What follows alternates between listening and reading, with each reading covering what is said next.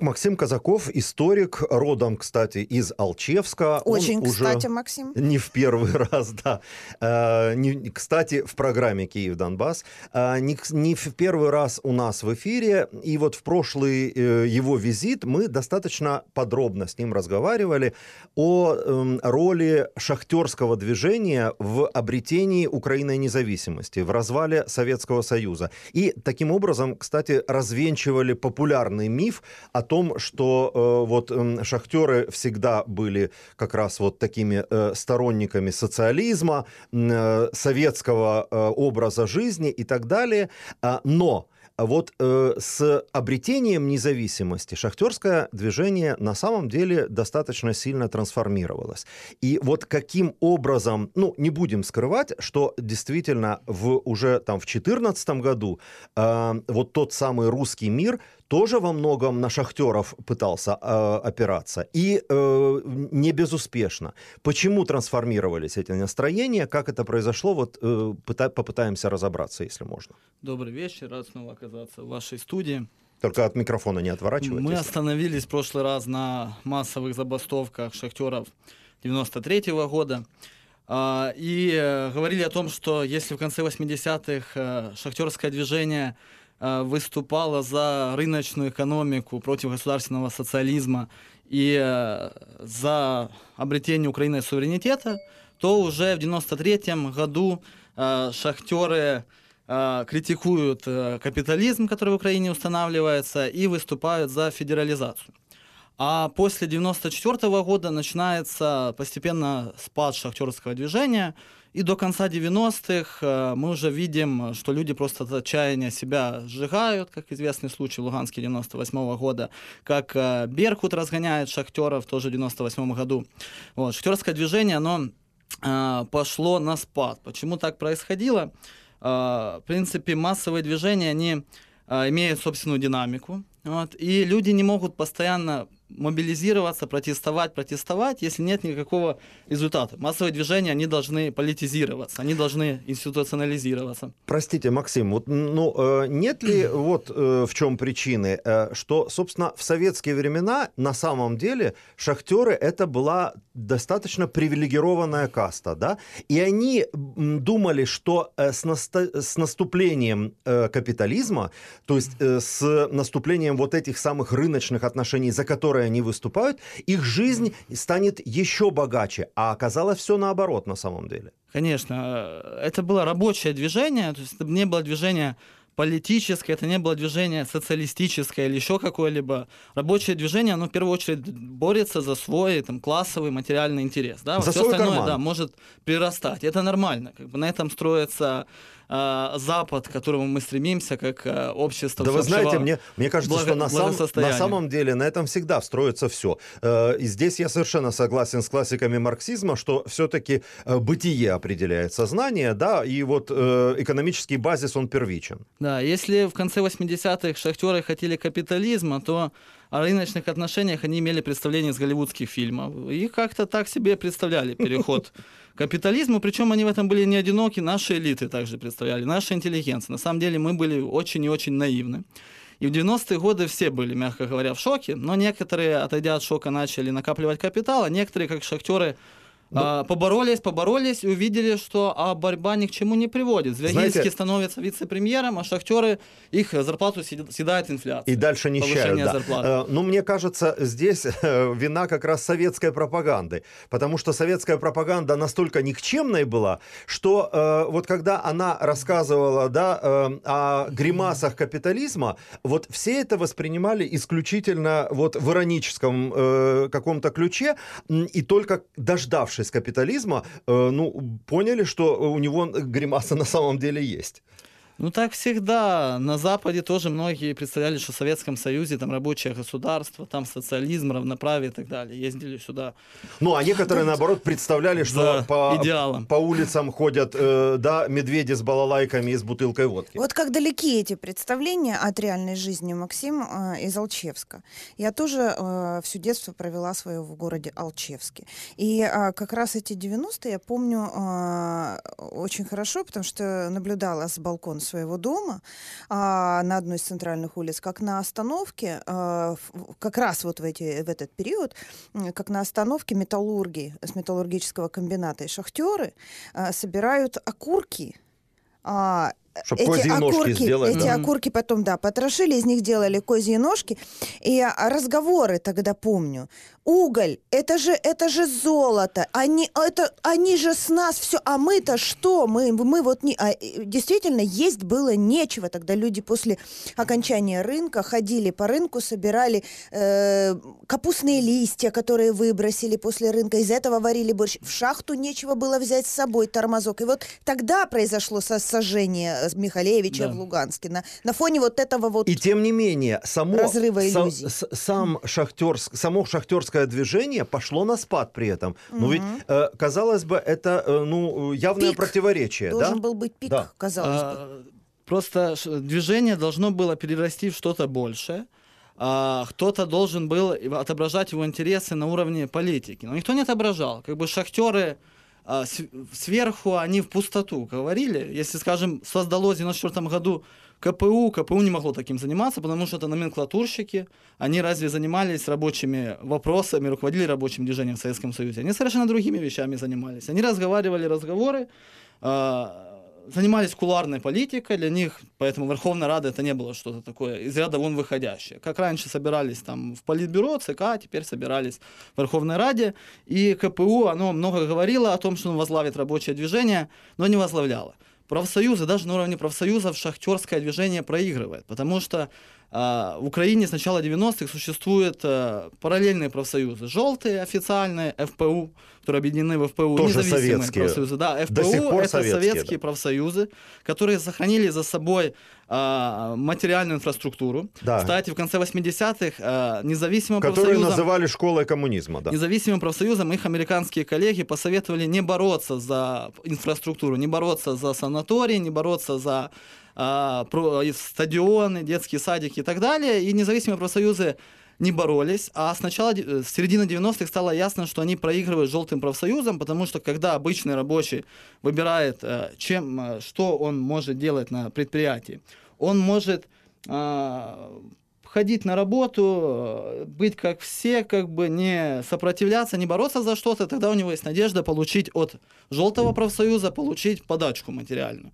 Вот, э, и он может, это синица в руках, да, и он может быть независимым в профсоюзе, бороться за да, интересы на самом всех деле, шахтеров. Вот эти, вот эти там, знаете, профсоюзная путевка это такой советский оксюморон, да? Но вот какая может быть профсоюзная путевка на самом деле? То есть э, профсоюзы должны бороться за права трудящихся, а не, а не э, подкупать их от имени администрации. Слушайте, но там же тоже были красные директора в то время на шахтах, да? И тот человек, который в бригаде вдруг один такой весь оригинальный поступил, вступил в независимые профсоюзы, за это, ну, в общем-то, лишали там, ну, по мелочи, но прижимали понимали хорошо. То есть, Но опять же, тех же путевок. Идейных, это точно так же, такая же история, да, да. Ну, может, сейчас, не знаю, Поэтому меньше, тут не меньше, на самом деле. Я общаюсь с криворожанами на эту тему очень много, то независимые профсоюзы продолжают э, давить на уровне, как бы, выплат и так далее. Ну, не говоря уже Комфорта о том, пребывания человека тут, на рабочем тут месте. есть отдельный еще аспект. Э, очень многие независимые профсоюзы пытаются те же олигархи тоже прибрать к рукам. Они на самом деле не так уж независимы на самом деле. Вот. И в итоге что мы имеем во второй половине 90-х?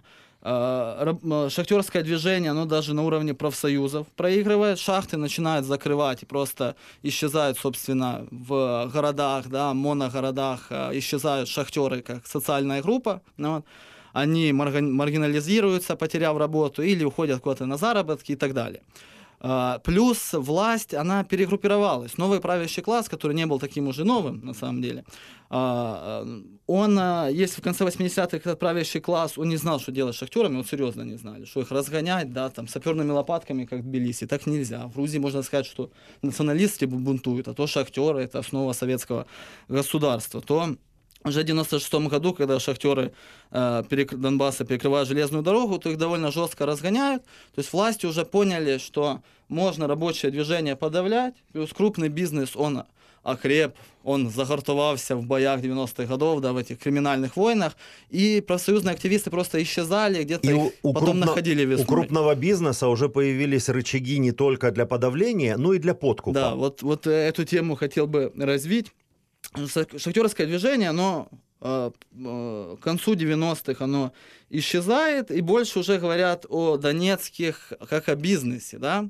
Э, Да, там вот яркая иллюстрация, что в 99 году в Донецкой области на выборах побеждает не Симоненко, коммунист, выходец из Донецка, Да. а Кучма.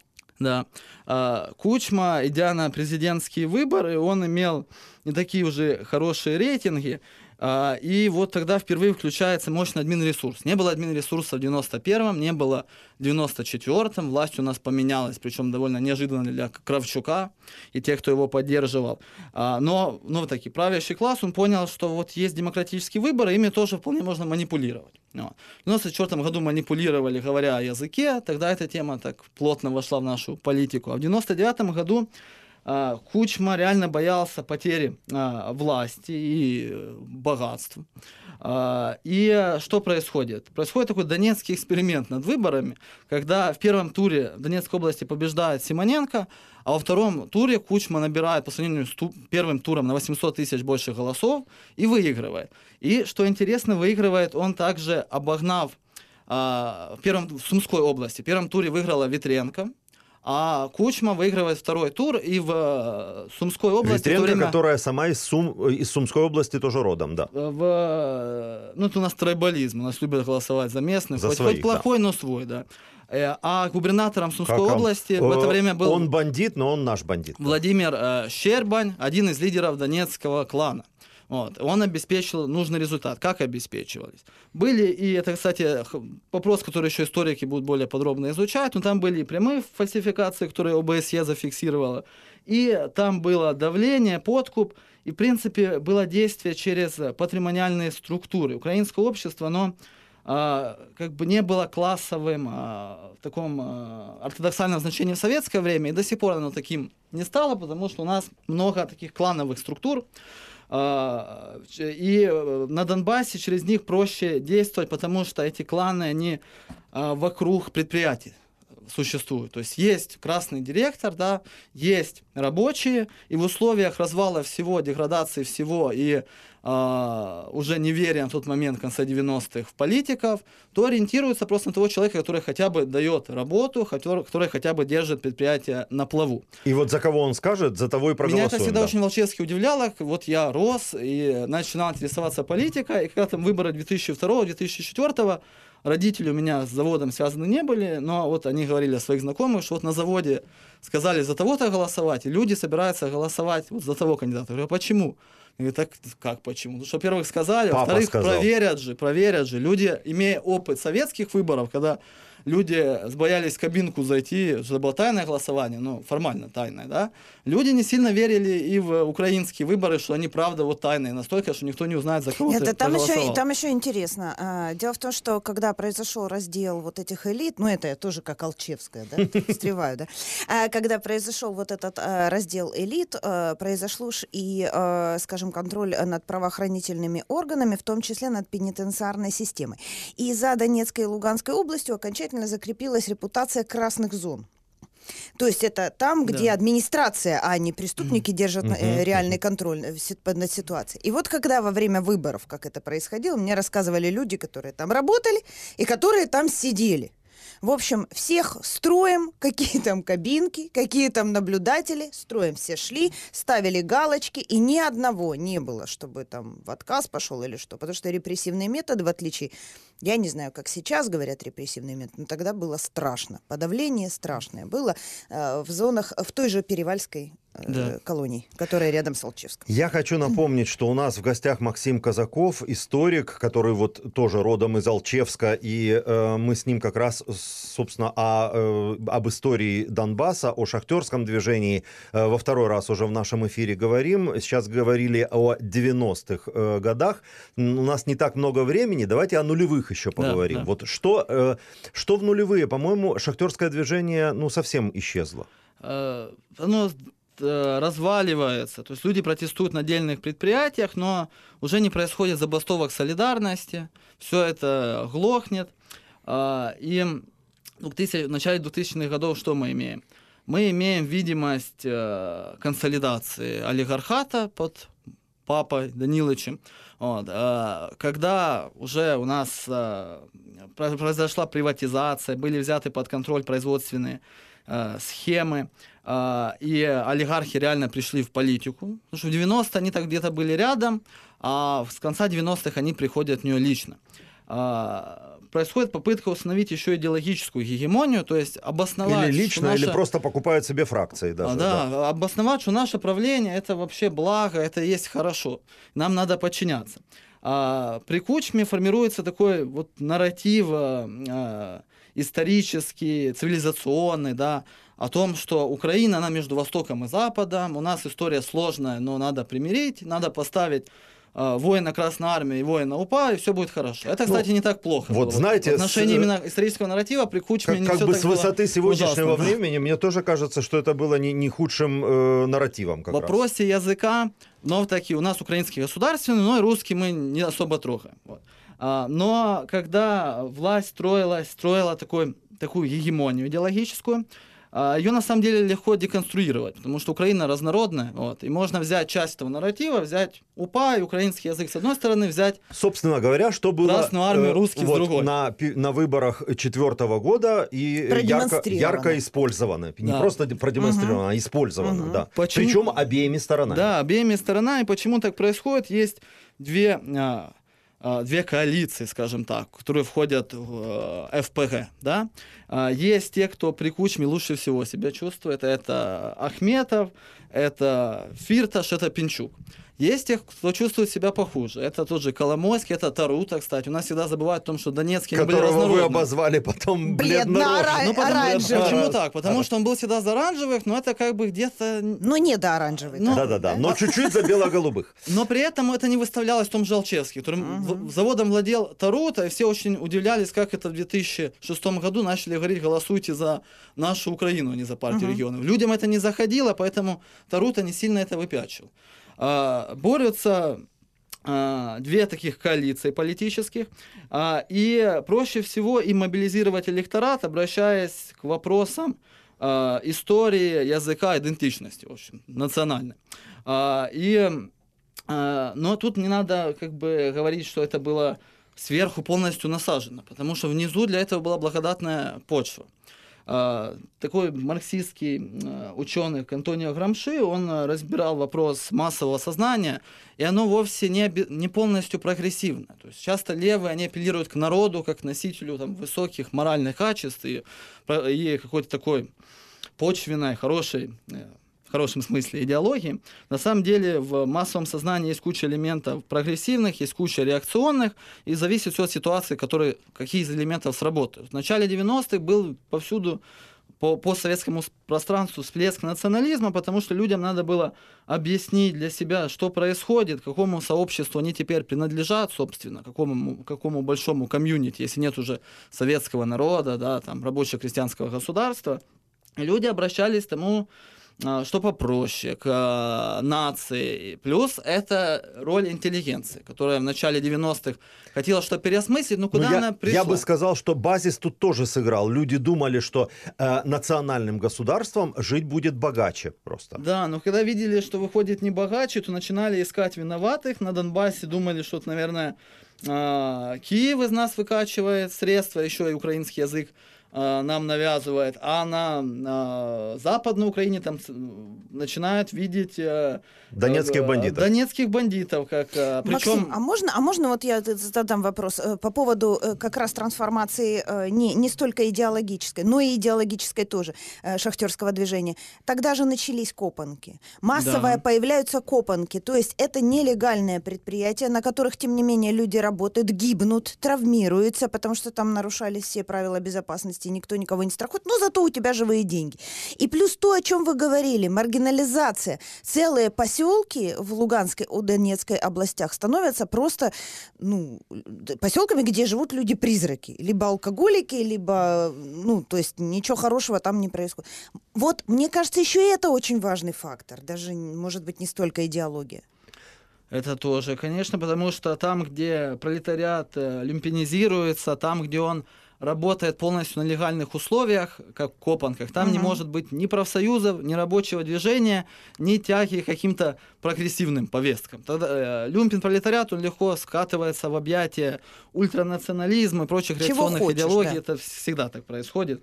А, еще такой момент, что в Украине же начался экономический подъем с начала 2000-х. Да, вот и вроде, казалось бы, да. Вроде бы все должно налаживаться, казалось а нет, бы, на самом деле... раскол страны так точно должен заглаживаться, да, когда лучше люди все живут. Да, а, а он, он не наоборот... заглаживался, усиливался даже в чем-то, потому что в 90-е, скажем, все нищали, в 2000-е начинают вроде люди богатеть, а за счет чего подъем происходит? За счет э, металлургии, химической промышленности, потому что цены на мировых рынках выросли, да, появился спрос на украинский металл, химикаты. Э, и э, рост экономический, он сырьевой, поэтому неравномерный. Больше он происходит в юго-восточных регионах, и э, перед оранжевой революцией средняя зарплата официальная в Донецкой, Днепропетровской области была больше 700 гривен, Сейчас, конечно, смешно, смешно звучит, но тогда там, ну, доллар был по 5, да. да. А в Тернопольской области меньше 400 гривен. Соответственно, люди это ощущали на самом деле. И, и начинали завидовать. Да, тоже, начинали да. Э, завидовать. И причем не сказать, что Украина не, не была там Испания, где есть Каталония, где реально лучше живут, и Андалузия там, где хуже. В Украине, на Донбассе нельзя сказать, что люди, имея 700 гривен, жили лучше, потому что у них были проблемы экологические, у них были проблемы, а, больше была организованная преступность и так далее. А на Западной Украине было больше возможностей для выезда в Европу на заработки, да, и это потом поднимало жизненный уровень населения. Вот. А, больше возможностей там, для занятий там, Но, тем не менее, каждая сторона подозревала другую. Всем было плохо, но каждая сторона подозревала другую да, в том, что... что это либо бандеровцы виноваты, либо вот эти донецкие что, бандиты. Что это другая сторона у нас отобрала деньги. Да, да, и появился миф про дотационный Донбасс. Это же просто смешно с экономической точки зрения. Это все очень манипуляция цифрами, на которую люди вели. Что Донбасс... Они говорили, что Донбасс всех кормит, а все остальные просто э, бездельники, а другие считали, что в Донбасс бухиваются деньги, их там пропивают. И в 2004 год это все очень раскручивается, причем тут наши политические элиты, они реально деградировали по сравнению с 90-ми. В 90-е годы еще в Верховной Раде сидели какие-то кандидаты наук, часто более приличные люди, не дрались даже.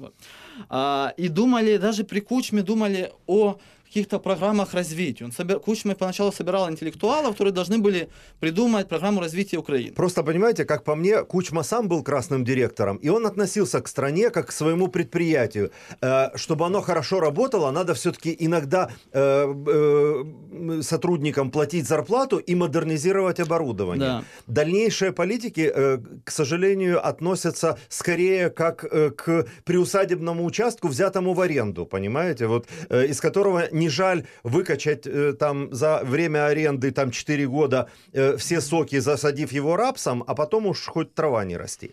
Ну, так это же был новый бизнес, который так и относился к своим предприятиям. Они до сих пор не и модернизируются, вот шахты, металлургические заводы. Максим. Выкачивать ресурс.